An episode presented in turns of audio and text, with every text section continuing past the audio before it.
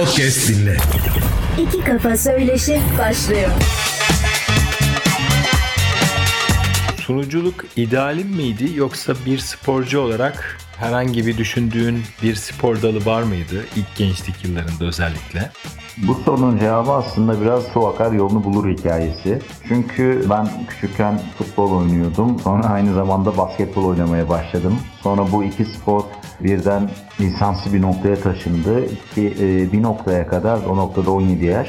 Futbol mu oynasam, basketbol mu oynasam yani ikisinde de maçlara çıkıyorum. Küçük takım maçlarında oynuyorum ama hangisini tercih etmem gerektiği konusunda net bir karar veremiyorum. Futbol idmanından çıkıyorum basketbola, basketbol idmanından çıkıyorum futbola. Nasıl olacak, nasıl bitecek derken sonunda biraz e, aile kararı ağır bastı o dönem için diyeyim. Babam tabii e, endişesi vardı eğer sporcu olursam aynı zamanda okulu birlikte götürmem zor olacak diye. Sonra hep birlikte konuştuk ve e, ben üniversiteye yöneldim. Yani sporcu da olsam tabii ki e, okul hayatını devam ettirmeye çalışacaktım ama e, açıkçası özellikle de bir 15-20 sene önce bu işler e, daha zordu. Yani bir sporcunun, genç bir sporcunun aynı zamanda eğitimini devam ettirmesi zordu. O yüzden tamamen e, üniversite eğitimine e, odaklanma kararı aldık. Tabii ben e, üzüldüm. İçimde kaldı mı kaldı net bir şekilde bunu inkar edemem. Ama e, okuldan sonra yani üniversitedeyken de ben ekonomist, e, ekonomistim bu arada onu söyleyeyim. E, ekonomi mezunuyum. Ama hiçbir zaman için e, işimle ilgilenmek istemedim. Aslında herkes benim bir broker olacağımı düşünürken e, brokerlıkta da fena değildim diye düşünüyorum. Ama ben hep sporla ilgilendim. E, okul bittikten sonra Kadir Has'ın e, bir spor iletişim sertifika programı vardı. Oraya dahil oldum. E, orada Atilla Gökçe ile tanıştım. Atilla Gökçe e, benim yazılarımı beğendi ki kendisi benim için çıkış noktası da çok özel bir insandır.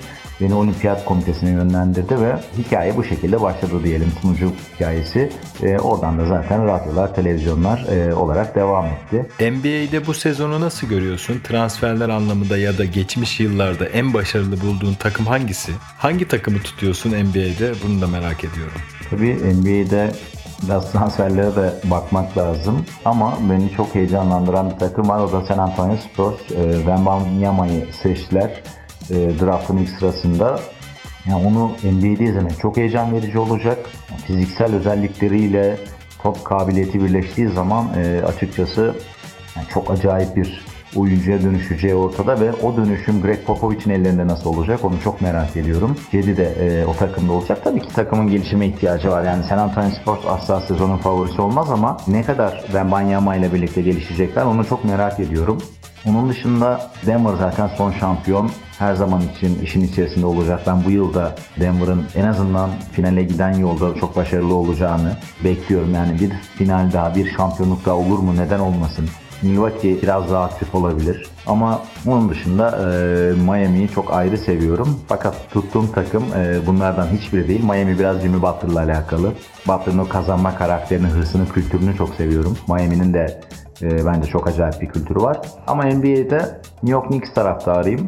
En son e, 99 finalinde o lockout e, sezonunda San Antonio Spurs'e oynayıp 4-1 e, finali kaybetmiştik ama o takımda Detra Sprewell vardı. Benim basketbolu sevmemi sağlayan adamlardan bir tanesi, oyunculardan bir tanesi. O tarihten itibaren New York tutuyorum. Çok başarılı olamadık son yıla kadar ama son yıl neyse ki iyi bir şekilde playoff gördük. E, Thibodeau da bence iyi bir koçluk çıkardı. Tabii ki New York'un başarılı olmasını isterim. E, yavaş yavaş da inşallah o seviyeye geleceğiz diye düşünmekteyim. Televizyona başlangıç hikayen nasıl oldu? Herhangi özel bir hikayesi varsa senden dinlemek isterim. Evet bu anlamda şanslıyım diyebilirim. Ee, birçok kuruluşta çalıştım, birçok gazetede, radyoda çalıştım. Önde gelen radyoların neredeyse tamamında çalıştım. Birçok önemli gazetede yine e, yer aldım. Televizyon kanalı olarak da yani spor anlamında birçok kanalda görev aldım. Çok e, az kanal kaldı. Yani şimdi burada tek tek hani saymayayım zaten saymama da gerek yok ama yani birçok kurumda çok farklı insanlarla çok e, özel insanlarla iyi insanlarla iyi işler yaptım dediğim gibi maçlar anlattım finaller anlattım açıkçası kendim için hani şöyle bir 20 sene 30 sene sonrasına tabii ki hayatta olursam eğer gittiğimde yani geçmişe dönüp bakıp e, güzel günlerde diyebileceğim anılar biriktirdiğimi düşünüyorum. Bu benim için çok e, özel bir şey olacak zaten. Mesleği yaparken, anıları yaşarken daha doğrusu anları yaşarken anıya dönüşeceğini bilmek e, benim için zaten e, bu mesleğin güzel taraflarından birisi. Genç yaşta oldukça farklı markalarda, ekranlarda başarıyla mesleğini icra ettin. En birincil hedefin nedir? Bunu paylaşabilir misin? Yani kariyer hedefi olarak şöyle bir hedefim var. Ee, ben aslında hani evet çok branş anlattım, hala anlatmaya devam ediyorum. Programlar yapıyorum, sporu çok seviyorum, sporun birçok dalını çok seviyorum. Fakat sadece sporla ilgili bir insan değilim. Yani işin show kısmını seviyorum. Yayınlarda sürekli eğlenmeyi seviyorum. Biraz o anlamda e, farklı bir yayın açısına, bakışına sahip olduğumu söyleyebilirim. Biraz aslında spor magazin tarzı daha değişik programlar, e, güncel programlar e, yapmayı hedefleyebilirim ileride. Bu tarz şeyler istiyorum açıkçası. Çünkü yani benim için hayat tamamen e, gülmekten ibaret, eğlenmekten ibaret, espriden ibaret. E, bunlar olmazsa biraz e, yaşamakta ve keyif almakta zorlanırım diye düşünüyorum. O yüzden de hani böyle programlar yapmayı daha çok seviyorum aslında. Yaptığım programların içerisinde de mümkün olduğu takdirde tabii ki bunları dahil ediyorum. O yüzden gelecekte böyle işler yapmak isterim. Bir de e, Dünya Kupası takip edemedim. Dünya Kupası ve e, Olimpiyat takip edip e, yayınlar yapmak, yabancı kuruluşlarla birlikte ortak yayınlar yapmak da yine hedeflerimden hatta hayallerimden birisi değil. Meslek büyüklerinden aldığın dersler olmuştur diye düşünüyorum. Okul anlamında bu işin okulda olarak nereyi tavsiye edersin? Bu mesleğe, sunuculuğa, spikerliğe, anlatıcılığa veya ekran yüzü olmak isteyen herhangi bir arkadaşa neleri tavsiye edersin? Bir yönlendirmen olur mu?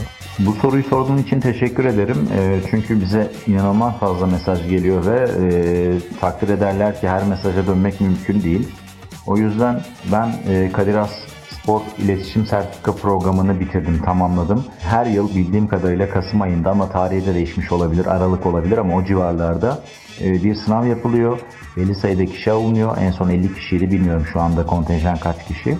Ona göre bu işin e, gazeteci e, dediğimiz, e, televizyonda meslek büyüğü dediğimiz isimleri geliyorlar, eğitim veriyorlar. Buradaki amaç hem o isimlerden o eğitimleri almak hem de o eğitimleri alırken o isimlerle bir bağ kurmak ve o isimlerin de sizinle tabii ki bir bağ kurdukları ve sizi yetenekli buldukları takdirde bir yere yönlendirmesi.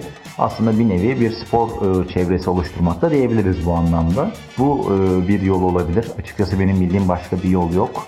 E, ya da yaş tabii ki el veriyorsa yani hani burada hemen üniversiteyi bitirdikten sonra 20'li yaşların başı ya da 18-19'un belki müsaitliklerin hani okulun yaz döneminde olabilir, bilmiyorum başka dönemlerde olabilir. Medya kuruluşlarında staj yapmak, stajdayken ilişkileri geliştirmek, devam etmek. Ee, başka bir yolu var mı açıkçası bilmiyorum ama ben dediğim gibi Kadir Has İletişim Programı'ndan, Spor Sertifika Programı'ndan mezun oldum. Az önce de anlattığım gibi Atilla Gökçe ile tanıştım. Mesela benim hayatımı değiştiren insan oydu ve böyle bir şansım oldu. Ee, bunu deneyebilirler. Gerçekten bunun dışında ben de bir yol e, bilmiyorum ama tekrar teşekkür ediyorum bu soru için. Çünkü bu soru bize en fazla gelen soru. E, umarım ufak da olsa bir e, yardımcı olmuşumdur, rehber olabilmişimdir. Faal olarak ilgilendiğin yani aktif yaptığın bir spor var mı? Herhangi bir profesyonel eğitim aldın mı? Bunu da merak ediyorum. Yayınlardan tabii çok fazla vakit kalmıyor. Hal olarak e, ilgilendiğim bir spor şu anda var mı? Yani futbol, basketbol oynuyorum. Basketbol oynamayı çok seviyorum ama Hani öyle profesyonel bir ortamda değil. E, bazen kulaklığımı takıp e, kafamı dağıtmak için e, saatlerce basketbol oynayabiliyorum. Bu benim için bir çıkış yolu oluyor. E, ama onun dışında dalış yapmayı seviyorum. Nadir de olsa e, eğer yılda bir kere falan e, fırsatını bulabilirsem dalış yapmaya çalışıyorum. O da biraz rahatlatıyor. Denizi çok seviyorum. E, denizin gerçekten bendeki yeri çok ayrı. Ama hani profesyonel bir eğitim aldım mı almadım. Yani futbol, basketbol anlamında evet küçük yaşlarda aldım dediğim gibi takımlarda oynadım. Dalış konusunda tabii minimum eğitimleri aldım ama yani şu an için çok faal miyim bu noktalarda? Faal değilim daha çok bir hobi olarak ilgileniyorum diyebilirim. Canlı yayın sırasında çok ilginç bir olay var mı? İlk aklına geleni şu anda paylaşır mısın? Aslında buna milyonlarca örnek verebilirim ama şunu söyleyeyim en azından e, eğlenceli bir örnek vermiş olayım. Tabii çok şey başımıza geliyor. Ve şunu lütfen bilsinler. Hani aynı anda o kadar fazla şeyle uğraşıyoruz çünkü yönetmenin sesi kulağımızda, editörün sesi kulağımızda.